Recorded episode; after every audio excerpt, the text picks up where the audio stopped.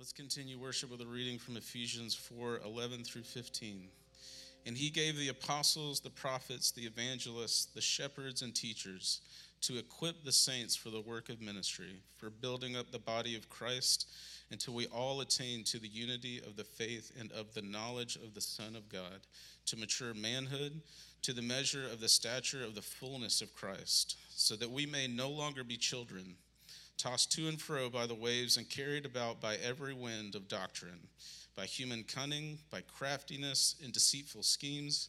Rather, speaking the truth in love, we are to grow up in every way into Him who is the head, into Christ. This is the word of the Lord. Please say hello to the person next to you as you sit down. Uh, good morning. How are we doing? All right, if you're a guest, welcome. I'm glad you're here. Um, if I can, let me, can I just start with prayer today? Is that okay? All right, let me pray for us. Uh, Jesus, we ask, Holy Spirit, you to come. Father, would you, um, we were praying earlier in the service, we just got this image, I, I just, of uh, Jesus speaks um, peace over a raging storm, and nature itself submits to the voice of Jesus. Uh, Father, I, I pray for every heart in this room uh, for whom the chaos of their lives right now are just turmoil, just waves crashing over their heads. Jesus, you speak peace, God. God, would you calm the raging storms that we, if we're honest, often feel powerless under? God, come exert your authority over the forces in our lives that are overwhelming us, Jesus. Help us, God. We love you. In your name we pray these things. Amen. Amen. We are um, in a conversation about maturity. It's super fun. Um, with the overarching point being, it's optional. Maturity is optional as a person, as a Christian. You don't have, no one's gonna force you uh, to really be a mature person. Uh, you can grow your whole life and be a grown up baby. Um, it's true. And what we pointed out, so you can see this is super fun. What, um, what we pointed out last week um, is hey man listen you're a different person than you are than you were five years ago today. You're a different person. You've changed. Not, not just physically some of you are like thanks for pointing that out. Yeah i know that. No but, but spiritually emotionally like your heart your mind the state of your relationships are going in a direction. They're going in a direction. And we've just been saying man what is that direction? Let's just think about it together as friends, right? You're constantly absorbing ideas, conversation, experiences, habits, things you're giving your attention to. And what we're trying to tell you is all of that, all of it, even the seemingly unspiritual things, maybe even especially those things, are forming you. They're impacting who you are becoming. And the question is not, am I changing? That's not the question. The question is, who am I changing into? And maybe the real question we pointed out last week is what are the things that are forming you into the kind of person you are becoming? and so last week we kind of did this thing where we thought about the trajectory of our lives and our hearts, right? And we said who I was last year, this time last year, who I am today, if we just put those two things on a scale, is that going in the trajectory of Christ likeness? In other words, do I look more like, am I more kind, more forgiving, more gracious, more generous this year than I was last year? And we said, okay, well, if we can be honest about that, which I'm not going to assume you can, uh, self awareness is a hard thing, but if you can be honest about that, then we said, okay, let's go 20 years. Where does that put you? If you stay on the course you are right now, what kind of person will you be in 20 years? And I just was happy to say, I'm gonna be an awesome guy. Just, I'm gonna be, I'm just kidding. I'm just kidding. No, there are days that I've done that and thought, dude, this is great. Like, man, this is, and there are other days that I've done that and I said, dude, I'm not, I'm probably not gonna be a Christian. Can I be honest? Like, I've looked at the trajectory of my life and thought, in 20 years, if I stay on the course I'm going with the anger that I have, with the fresh, with the, like, I'm, I'll be surprised if there's a shred of faith in my heart in 20 years. That's what we're trying to get at. We're trying to talk about who we are becoming as people and take it seriously, man. Like, good character will not just pop up in your life. You have a part to play in this. Pro- You're not going to trip over good character like you just trip over, oh, all of a sudden I'm an awesome. No, dude. All the things that you are doing today are forming you. Do you know that everything in our service is intentional? like the reason we read scripture, the reason we take communion, the reason we anchor all of what we talk about in the Bible, because we believe it's forming us. It's formational showing up, man. It's all, I'm getting so far off my notes. Okay, let's get to what we're talking about today. We have, as a church, we have four values, what we would just say ingredients. And these are the four things we're going through. And what we're saying is if you're not pushing the gas in your heart and life in these four areas, you are stagnating as a Christian. More than likely, your Christian life is out of balance and maybe in, in a place of stagnation. And the four things are um, worship, formation, uh, mission, and community. Those are the four areas that we've been kind of digging into. And what we've said, if you're going to mature as a Christian, dude, these four things are going to be functioning. They're going to be functioning in your life. Or you could say it this way in any serious disciple of Jesus who's following him with this with all their heart, these are happening. These are happening, right? If so, if to grow as a Christian, if that's on your agenda, and I'm not saying it is, let's be real, but if it is, if your heart is, man, I, I want to change, like I, I actually do want to grow, um, I, I really, I want to have more wisdom next year this time. Like i want to have more joy. I want to if your heart if your heart's desire is like honestly like really not like if it's convenient but like no no i really want it. I, like if your heart's desire is i really want to be more in love with god this time next. I want to be kinder. Okay, well, I'd say you, these four things you have to be pushing the gas on. Now, they're not synonymous with maturity, um, not, not really, but they create an atmosphere where growth can happen. Perhaps the only place where Christian growth can happen, right? Um, today, we're going to talk about community, okay? Everyone, buckle up. Relationships um, uh, friendships. Uh, particularly, our interest today is what kind of community, what kind of relationships are necessary if our goal is actually to be more like Jesus. Okay? Or you can say it this way What's the connection between maturing as a disciple, okay, of Jesus, if that's on your itinerary? I'm not saying it is, okay? But if that's on your goal, if you want to mature as a disciple of Jesus, what's the connection between this and the community that you find yourself in? How does community impact your discipleship and vice versa? How does your walk with Jesus impact your community and relationships? Now, I think most thoughtful people would say yes, there's a connection for sure. Uh, but how and in what way do these two things impact the other? Okay, so that's the big picture for today. So let me just one note before we get into this. I want to clarify this for us. Our mission as a church and as a group of friends is to be a people who are declaring and delighting in the beauties of Jesus. So I guess you could say that's really my goal for you.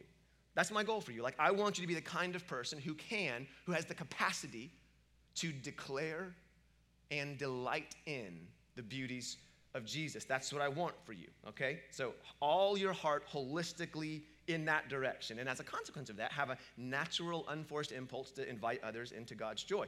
Because um, I believe, I really believe this, guys, um, that you will not know what it fully means to be alive as a human until you step into what you were created for, which is intimate, unobstructed, mutually delightful relationship with your Creator.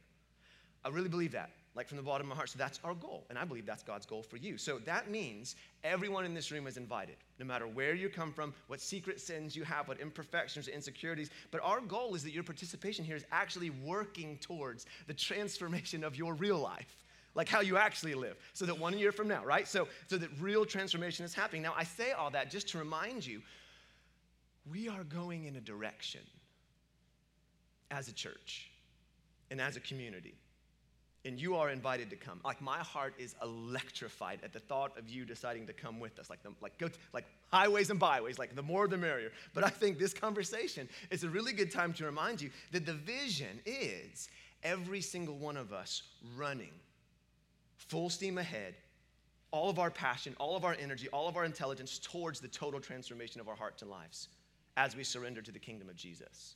That's the direction we're going. Some of you might say, I don't, I'm not sure if I really, well, that's okay. Man, I mean, just hang out with us. But dude, that's what I'm calling you to. That's the vision, y'all. That you, that you are running full steam ahead towards total transformation in Christ. Like sub- submitting, surrendering every single part of your heart and life to Jesus, right? Full surrender, complete, total transformation. If you can in some way say yes to that, Like, if you, like, really say yes to that, uh, I think this season of your life, if you're a part of this church, will be transformational. I believe that with all my heart. Like, this will be a greenhouse for spiritual growth for you if you can say yes to that. If not, you're probably already bored. Okay, so let's go. Community, relationships, and some of you are like, yeah, I was bored. Okay, community, relationships, friendships. Let's do this first. What I'm about to say to you, I talk like this a lot because I think it's really important for us to realize no matter what topic we're getting into, right? And, and it's this your view of community has been largely shaped by the society in which you live. Yeah, it's true.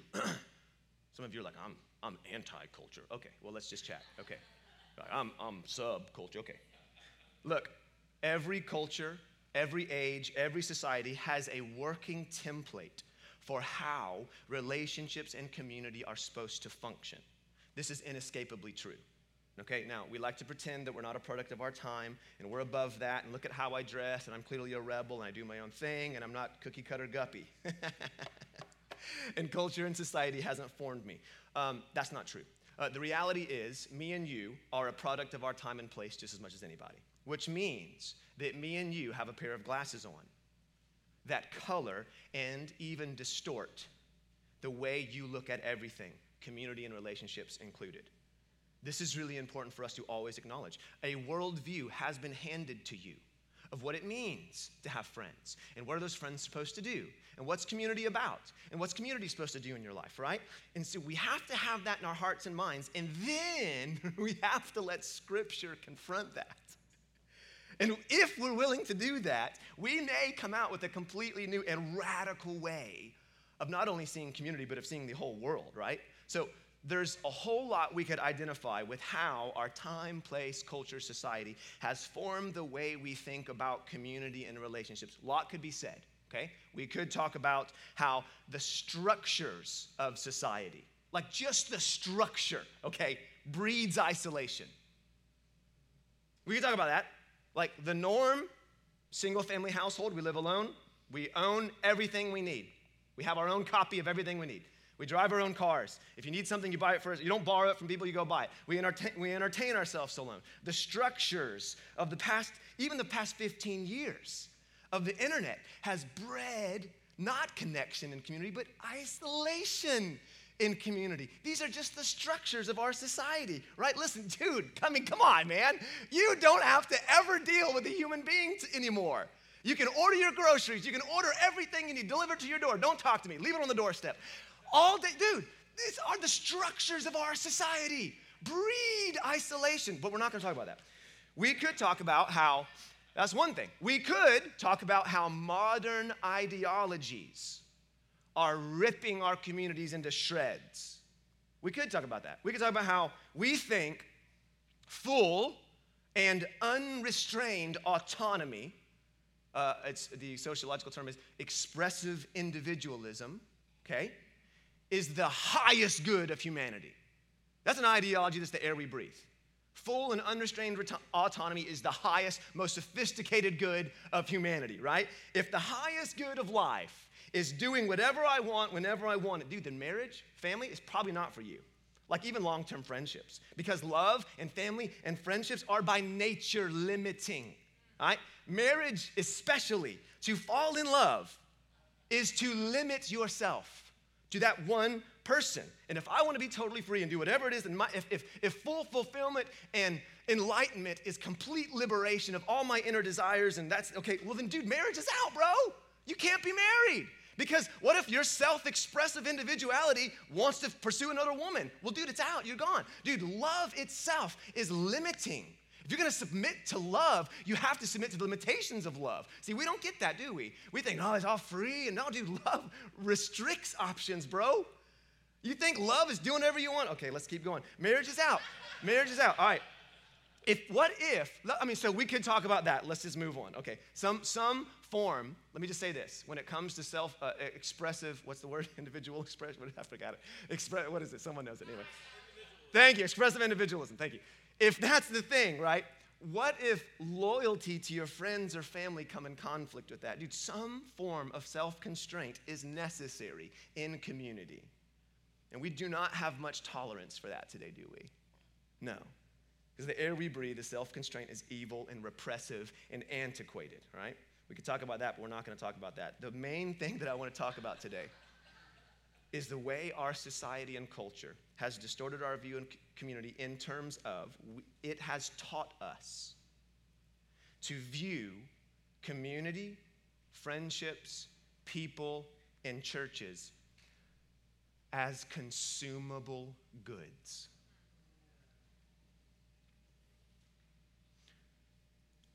People, communities, friendships, churches are commodities these days, aren't they?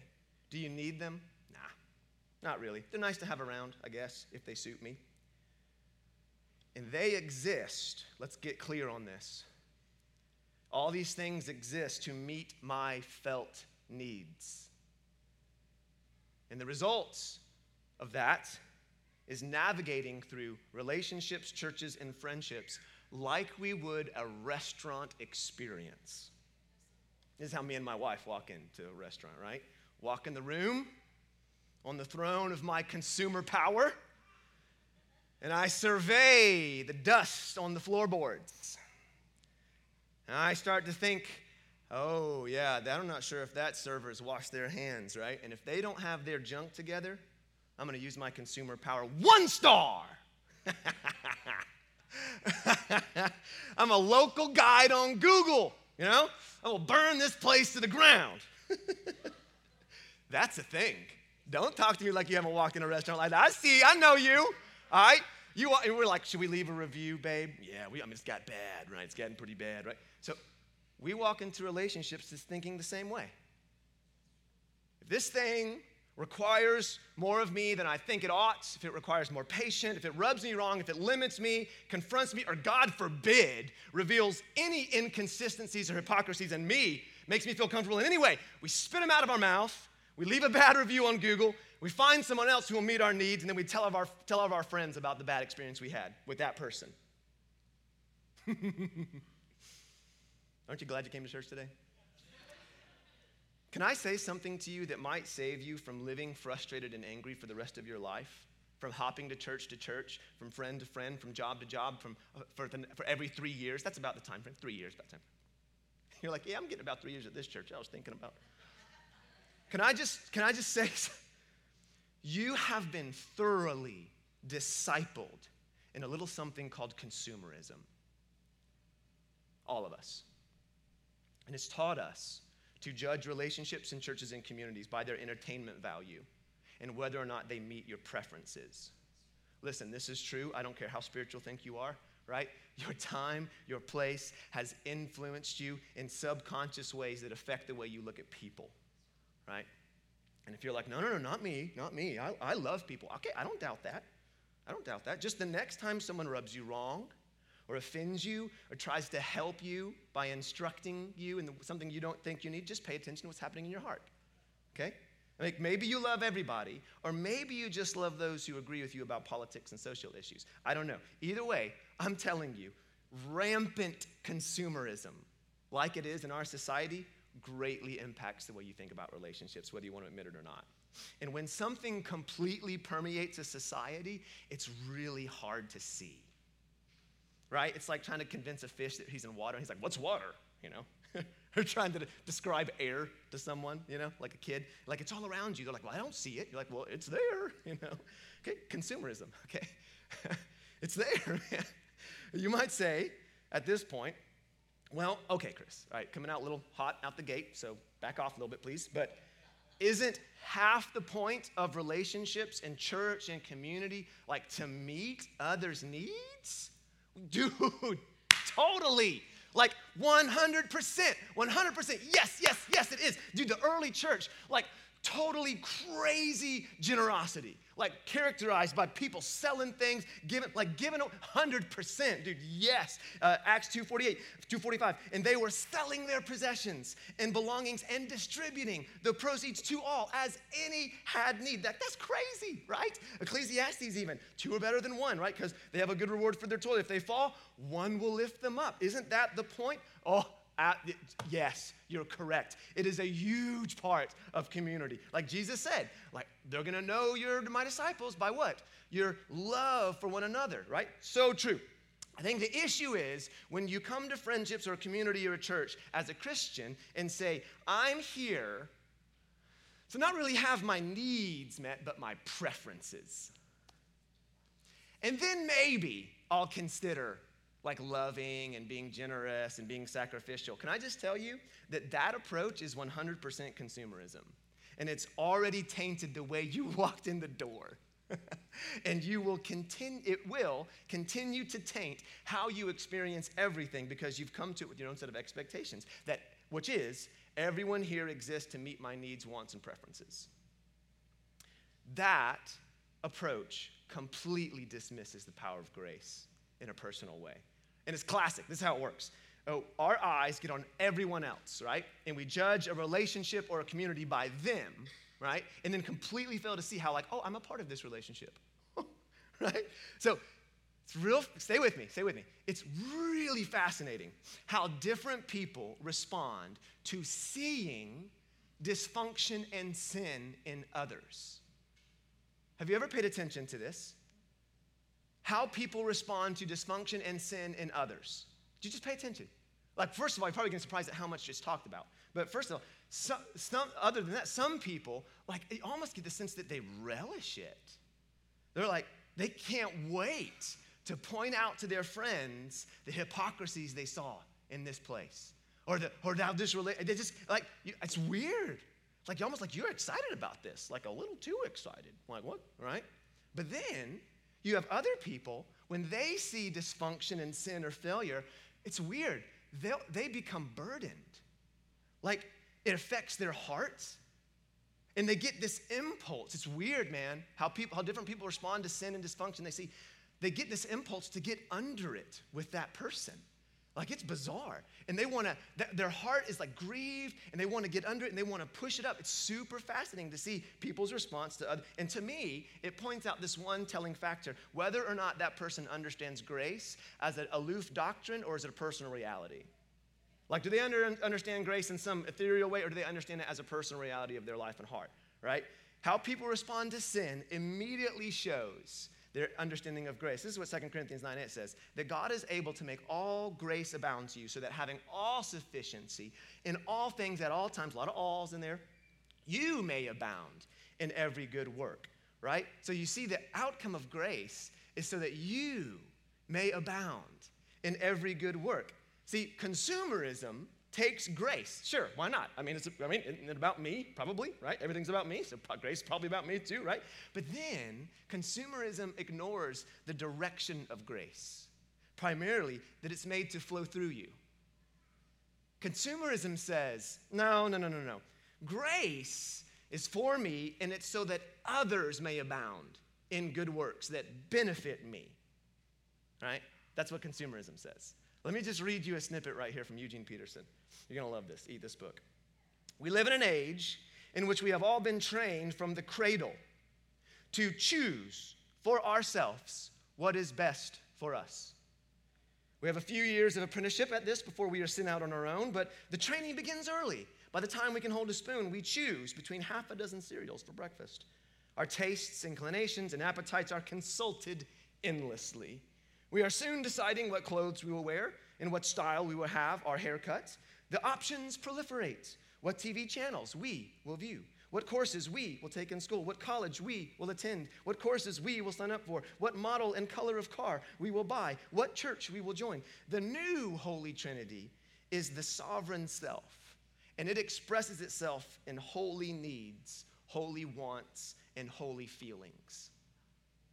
The new Trinity doesn't get rid of God or the Bible. No, no, no. It merely puts them in the service of my needs, my wants, and my feelings, which is fine with us, for we've been trained all of our lives to treat everyone and everything that way. It goes with the territory, it's the prerogative of the sovereignty of self. Thanks, Eugene. Let's go cry in the corner for a while. See, God's grace has a direction, man. It does not terminate on you. Right? He freely gives so that you can freely give. When we experience God's grace on a personal level, dude, it cures us of consumeristic approaches to relationships. Because when we say yes to His grace, our souls become filled with that's what the, the scripture said all sufficiency. Can you imagine? In all things, at all times, and on a fundamental level, the grace of God changes how you view people. It changes how you view humanity. So, maturity in community can walk in a room, walk in a relationship, it can see and acknowledge shortcomings and inconsistencies. Then it says, How can I get under this person or relationship or situation and push them up towards Christ likeness? Jesus showed us this, y'all, that maturity in community is about lowering yourself. That's what maturity in community looks like. It's not, in, in fact, to the point that he says, hey, if you're gonna lead, you better put on a towel and wash people's feet. It's a completely different definition, isn't it, of what maturity looks like. That's bizarre to us. Dude, servants are the people that no one has to acknowledge or look in the eye or even say thank you to. And yet Jesus says, oh, actually, that's what maturity and discipleship looks like. This is upside down to us, isn't it? Philippians 2 nails it in for us. He says, Do nothing from selfish ambition or conceit, but in humility count others more significant than yourselves. Let each of you not look to only his own interest, but also the interest of others. Have this mind among you, which is yours in Christ Jesus, who, though he was the form of God, did not count equality with God a thing to be grasped, but emptied himself, taking on the form of a servant being born in the likeness of man and being found in human form, he humbled himself and became obedient to the point of death, even death on a cross. This is what maturity in community looks like. And until you are willing to put your hand to this plow, I'm not sure if your friendships and community and even your church will function the way God wants it to function in your life. I just don't know. See, if the waters of God's grace doesn't flow through you and to others, you begin to stagnate. You lose interest. Things begin to stink. You ever been in the Dead Sea? I've not, but I've told it's stinky. You've probably seen little, uh, little those things. What are those things called next to creeks where the, they're kind of a pool? It's, you know, it's just nasty and mucky on top. That's called stagnation, and it stinks. That's because it's not flowing. It's not flowing, it's not going. And the mistake that happens in our hearts and minds is we begin to think the stink is everyone else. And so we bail. And it's weird because three years down the road, we start smelling the same smell again. And we think these people are stinky too. And we bail again. And then three years, it's funny, about a three year shelf. Down the road, we think, oh, that's stinky again. You've missed a fundamental truth about grace, friend. It is not meant to terminate on you. It doesn't end on it flows through you. And until you begin to understand that, you'll always it'll always get stinky after a while. Dude, you got to let it out, man. You got to love others. You got to serve them. You got to get underneath them. You got to push them up where things begin to get stinky. This is how discipleship to Jesus impacts your community and your relationship, right? People like Jesus did, right? When we start to feel this, when Jesus looked out over the masses, sorry, that was confusing. When Jesus looked out over the masses, he was not filled, like some of us are, let's be honest, with contempt. right? Look at look at all these people. Ugh. Right? No, he was filled with compassion. See, his heart felt the burden of not having a shepherd, right? And a couple weeks ago, I don't know if you were with us, but we gave this image of what it would look like if you, as a Christian, began to leverage your intellect your energy, your emotional resources, leverage it to push other people up. And what we just pointed out, just the funny thing about leveraging is when we begin to pull, if we're gonna try to pull someone, up, it just naturally we begin to go down and they begin to go up. What an interesting picture of what maturity in a relationship looks like. It looks like you taking your resources, emotional resources, intellectual resources, and putting yourself underneath, considering them more significant than yourselves, and pushing them up. Dude, this is bizarre, man. This is so confrontational to how we think about relationships and friendships. Right? But if we intend to follow Jesus, we have to know we have to follow him here too. We have to begin to see people the way that he saw people, right? We follow the guy who, though he was rich, for your sake became poor so that by his poverty you might become rich. Guys, we can't be a disciple to Jesus if we're, if we're not willing in some way to do this in our relationships and community, right? Startling. So that's how discipleship and maturity, or lack thereof, will impact your community. Now, what about the opposite? What about how community, what about how your friendships impact your discipleship and maturity? Let's think about that for a second, right? How, how are these people around you supposed to be make, uh, causing you to become more mature, more like Jesus? Like, what is that process supposed to look like? Because I'll tell you right now, that's not all the way that friendships work in my history. Like, I don't know about you, like in high school, think about how friends, you know, you get to hang out with the wrong crew and all of a sudden you're, you know what I mean? Like, I, honestly, like I'm kind of that influence on my buddies today. I'll be like, hey, you want to hang out? And then like three hours later, we're hanging off like an 80 foot cliff, like trying to spit on a bird or something like that, you know? Like I can have a kind of a bad influence. All friendships don't do that, right? They don't push you towards Jesus. So, what's the dynamic in community and relationship that's supposed to happen in that way for us? There's supposed, apparently, there's supposed to be a goal right? And, or you might, you might could say it this way biblically speaking, friendships, marriages, and community, churches, don't exist to make you happy, but rather to make you holy. To make you holy. And so, no wonder they're so annoying at times, right? because do you know how they often do it? Do you know how relationships and community and, and, and marriages often make you holy? Do you know how? Often it's by offering you a mirror. Do you know what I mean by that? Well, you didn't know you were a selfish slob until you got married.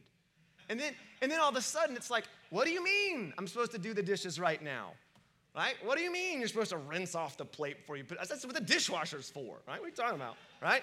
Find yourself fighting over whether or not allowed to put mushrooms on a pizza, right? All of a sudden, we're crying and driving home and walking home, whatever. And you know, this is so dumb. Why, why am I being so selfish and petty? Well, the conclusion that I came to early, it was, ow, it's because I'm selfish and petty, right? Uh, Realize, right? Relationships often help us by helping us see ourselves. They're a mirror sometimes, and we tend to be rather unaware when there's egg on our face or cilantro in our teeth, aren't we? And it's really it's actually the people that love you who will say, oh, bro, oh, you got a little uh, something. Oh, nope, you just made it worse. Uh, here, let's try again, right?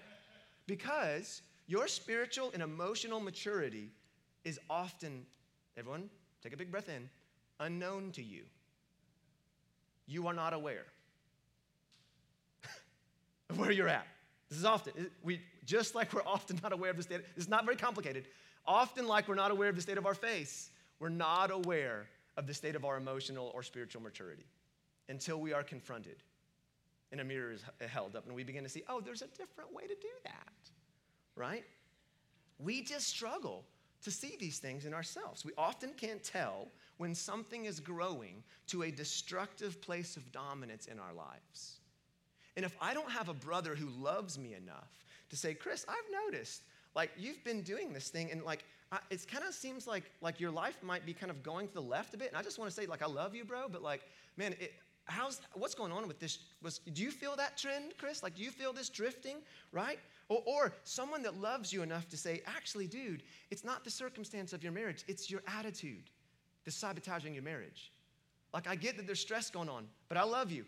And that stress is to keep happening. And it's actually your, your approach to this thing that's like shooting yourself in the foot. Dude, if you don't have someone in your life that loves you enough to say, I, I am sorry. Like, I can't imagine the years and years of strife and frustration that could have been avoided if someone could just told you, dude, actually, it's, there's something on your face here. Like, th- you're a part of this. See, we tend to see things from one perspective, ours. and of course, Ours is the right one, right? But it, you need friends who love you enough to say, hey, man, I think your perspective might be a little skewed. Bro, you're drifting. Think about that word, drifting. You don't want to be fishing out in the ocean? Like you get out there with your kayak, right? And you get, you get looking at what you're doing.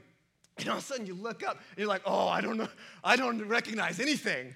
Oh no, you know? That, that's a slow drift. Guys, the state of our souls, our maturity is very much like this. You're, you, you start slowly drifting, and all of a sudden, you're miles out and you don't know which way's right.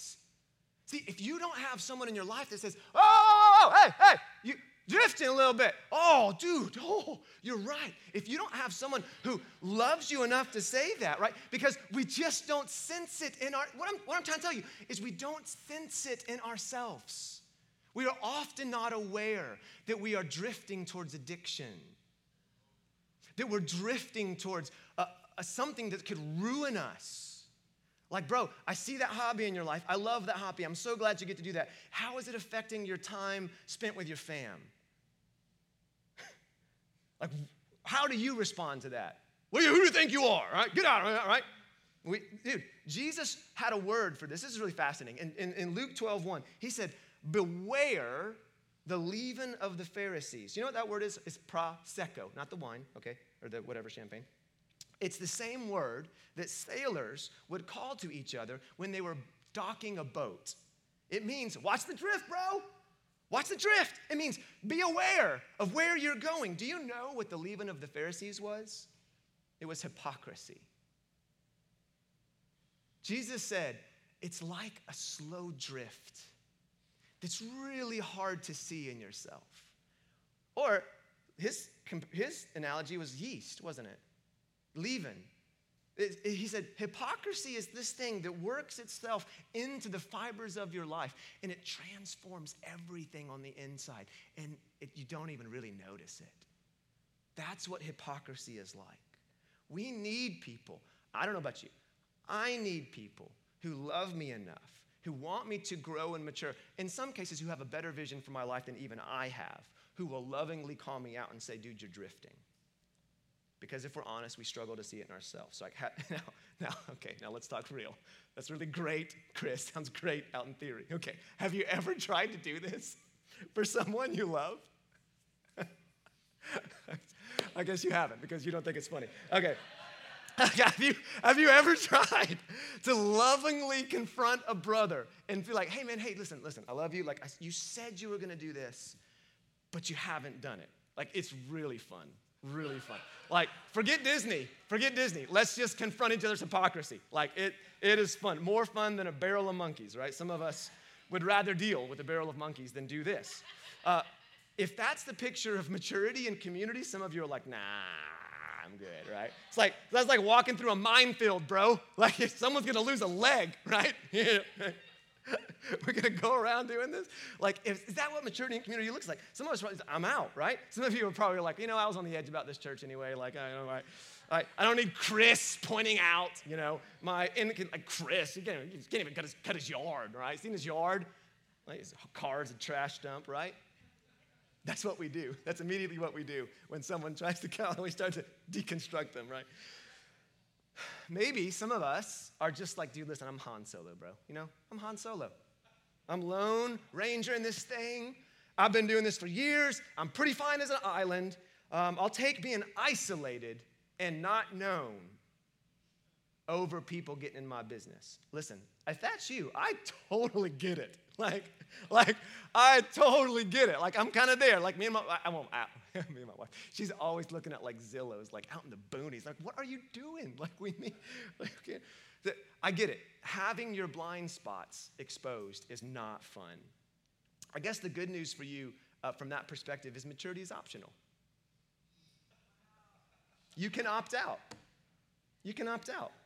I think the question is what does a loving community really look like? Isn't that the question? Like, what is it like? Does it mean we ignore slow drifting towards dysfunction and sin and hypocrisy? Like, is that what loving your brother, like, is that what it means? Is that what considering others more important than yourself means? I think, dude, sometimes considering other people more important than yourself will look like helping them see their blind spots and the fact that they are slowly drifting towards darkness that they are not aware of. Maybe not. Maybe letting people just go down a waterfall because they didn't see it coming is love. I don't know. Maybe, maybe, but that just doesn't feel very loving to me long term, okay? The obvious question that I want to end with, right, is if this is the way that community is supposed to impact our discipleship, how do we actually do that? Can we just spend a few minutes on that, then we'll get out of here, okay? What does it look like to lovingly help others see their blind spots in a way that lifts them up and doesn't tear them down? And there's two sides to consider, isn't there? two paths of maturity that have to be walked on if this is going to be walked out. And the one is this the first way is the way we talk to others about their blind spots, and the second way is the way we receive observations from others about our blind spots. All right? And the first one, let me just say this quickly. To confront someone with areas of drifting and hypocrisy in a loving way will take more humility and kindness and generosity than you have at your in, inside you. You will have to lean on the Holy Spirit. Okay, it's just, it's, it's really, really hard to do because the first thing the person will question is your intentions. Okay, and they will be prone to think you're just trying to tear me down, you jerk, and you don't like me anyway. And all their insecurities and their anxieties in, in an area that they probably already know is out of balance will flame up, right? And, and, and some of them will turn and tear you to pieces. They will, right? So, your first challenge, if you're gonna step into this role, is living a life of so much love and acceptance and generosity that when you come to the table with these things, people already know that you have their best intentions in mind. Like you've already calmed the fears. Now, if you're living your life the exact opposite of that, you're not the person for the job. Keep your mouth shut. Let someone else do it. If I'm serious, if you've already disqualified yourself by not living lovingly and graciously, if you don't have good intent for the people around you, keep your mouth shut, man. You're in the wrong place. That's not, it's not for you. Like some of us are like, I love conflict, bring it on, right? You're a jerk, probably, okay? Don't do that, right? But listen, if you notice, many of the letters of Paul are correctional in essence. They're, they're saying, I love you so much. You've strayed from the gospel. Dude, all, almost all the letters of Paul are correctional. And do you know why? He's saying, because I love you guys, right? The essence, like read Galatians, man, read Second Corinthians. Almost all of the letters of the New Testament are corrective in nature. And when Paul would write to confront and address imbalances, he would say things like, I wrote to you out of great distress and anguish of heart with many tears, not to grieve you, but to let you know the depth of my love for you. If your heart isn't willing to step in the mess and shoulder up and bear the burden of the mess with that person, keep your mouth shut. Amen. You're not in the right place to do it. I'm sorry, that was so aggressive. I will back off now. Okay. Guys, you, some of you hate this and some of you love this, obviously. Um, you, you just aren't mature enough for it. It's okay. Breathe. I've been there, okay? Just let someone else do it, okay? Now, the other side the other side of this is receiving admonition. That's a, that's a churchy word of, uh, for means correct warning. Same thing, ad, ad, admonishment, right? The other side is how to hear it when someone points out your blind spots, receiving their words. This probably is harder with grace. It probably is harder to receive constructive criticism with grace than it is to give it with grace. I don't know, maybe not, I'm not sure. Uh, but the Bible is repetitively clear on this. Proverbs 12:1, he who hates reproof is stupid. My kids would shake their heads because I said the S word. Proverbs 10:17, whoever heeds instruction, instruction, everyone loves reading the instructions, don't they? Is on the path to life. But he who rejects reproof, he leads others astray. Poverty and disgrace come to him who ignores instruction. But whoever heeds reproof, he's honored. Whoever ignores instruction, dude, this is heavy, despises himself. But he who listens to reproof gains intelligence. Proverbs 19:20 listen to advice and instruction and accept instructions that you may gain wisdom in the future. But the wise man, the, the, the, the wise person, the mature person, he sees this whole dynamic extremely differently. Proverbs 17:10, a rebuke goes deeper into a man of understanding than a hundred blows into a fool. In fact, the mature person looks at this whole dynamic of receiving instruction and, and rebu- rebukes that complete they don't run from it. The, a mature person actually sees it as a kindness. Let's wrap our brains around that for a second, shall we? Psalms 141 Let a righteous man strike me. It is a kindness. Let him rebuke me. It is oil for my head.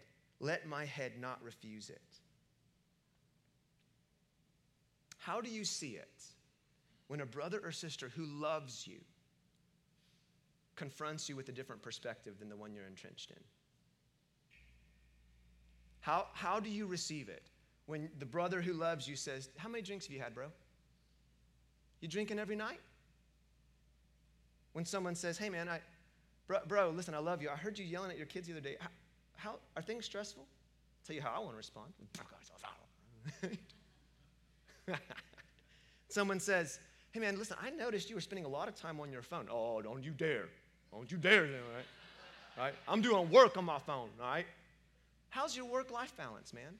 Like, you still available for, for mama at home? Or like you checking out? What's going on? How do you respond when someone does that to you? Because here's the deal. Here's the deal. dear. here's the deal. Um, a sure bet to avoid maturing as a person is to bail as soon uh, on the relationship as soon as someone points out you may be drifting. Just bail. Just bail. There is a well established, respected norm amongst many friends and families, especially in the South, in which if you disagree or have a different opinion or see them drifting, you don't ever say anything to them.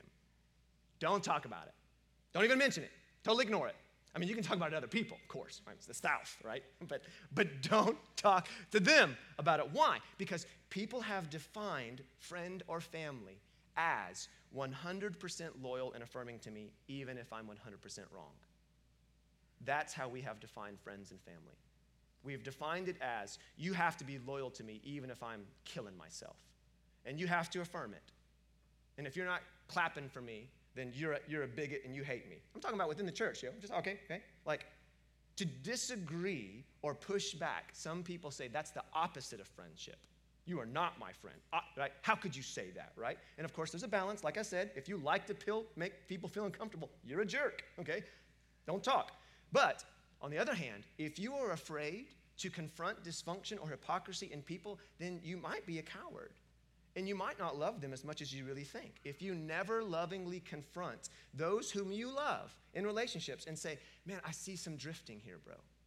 Like, I, I, see that you're going down this way. And what happens if you're that person, you tend to attract dysfunctional people because you're an enabler, right? And they like to hang out with you. And they like you because you affirm their dumb decisions, destroying their lives. And we often mistake that for Christ likeness. See, Jesus always accepted misfits and sinners and outcasts, but he loved them so much not to leave them in the state he found them in. He loved them enough to confront them in their sins, didn't he? Right? It just tended to be the misfits and the sinners and outcasts that knew they were sinners and hung around him even though he confronted them.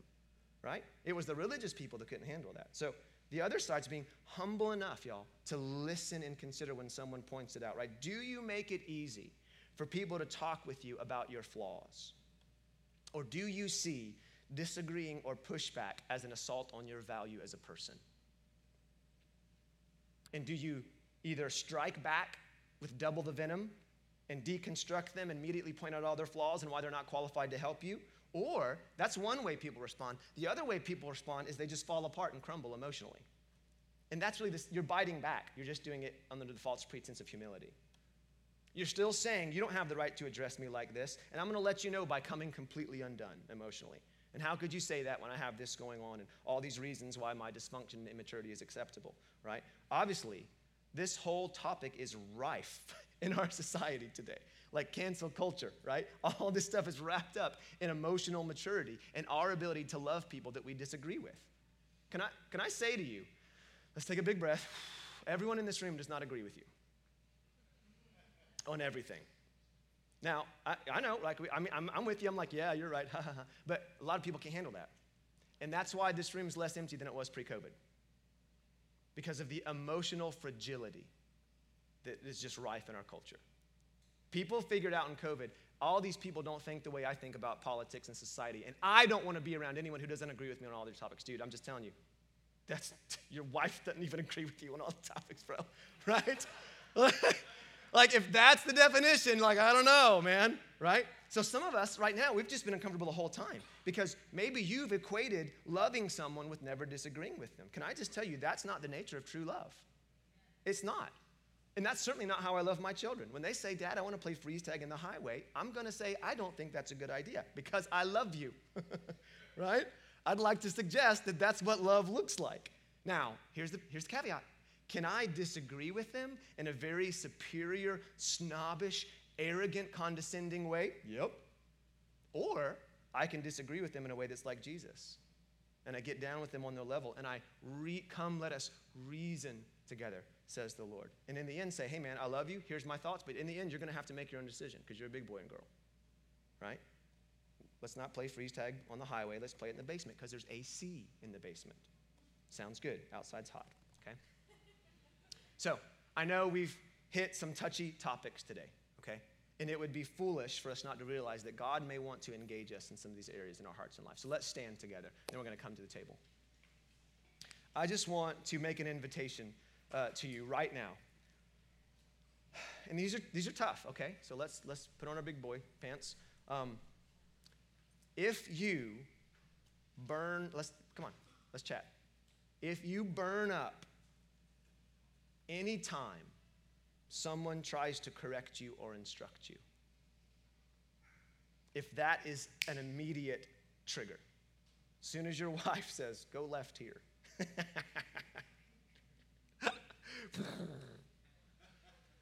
soon as soon as your friend says, actually, you might be able to do it this way. I, have done it this way and it's worked well for me. And you're just like, it's just it's big, you know? Um, I would like for you to address that today. And I think God wants to engage you in, in that area. And I think He wants to supernaturally grow you and meet you in this place. Okay? That's one. Um, maybe also you are watching friends and family burn their life to the ground, making really stupid decisions, and you are too afraid to address it. I want you to get, I want you to get prayer today. We're going to have people on either side of the stage that we're willing to pray for you just for boldness and love and courage to be able to talk about issues that are really difficult in a loving way. Want, just come receive prayer, man. All right? So let's come to the table. Um, we come to the communion table every week.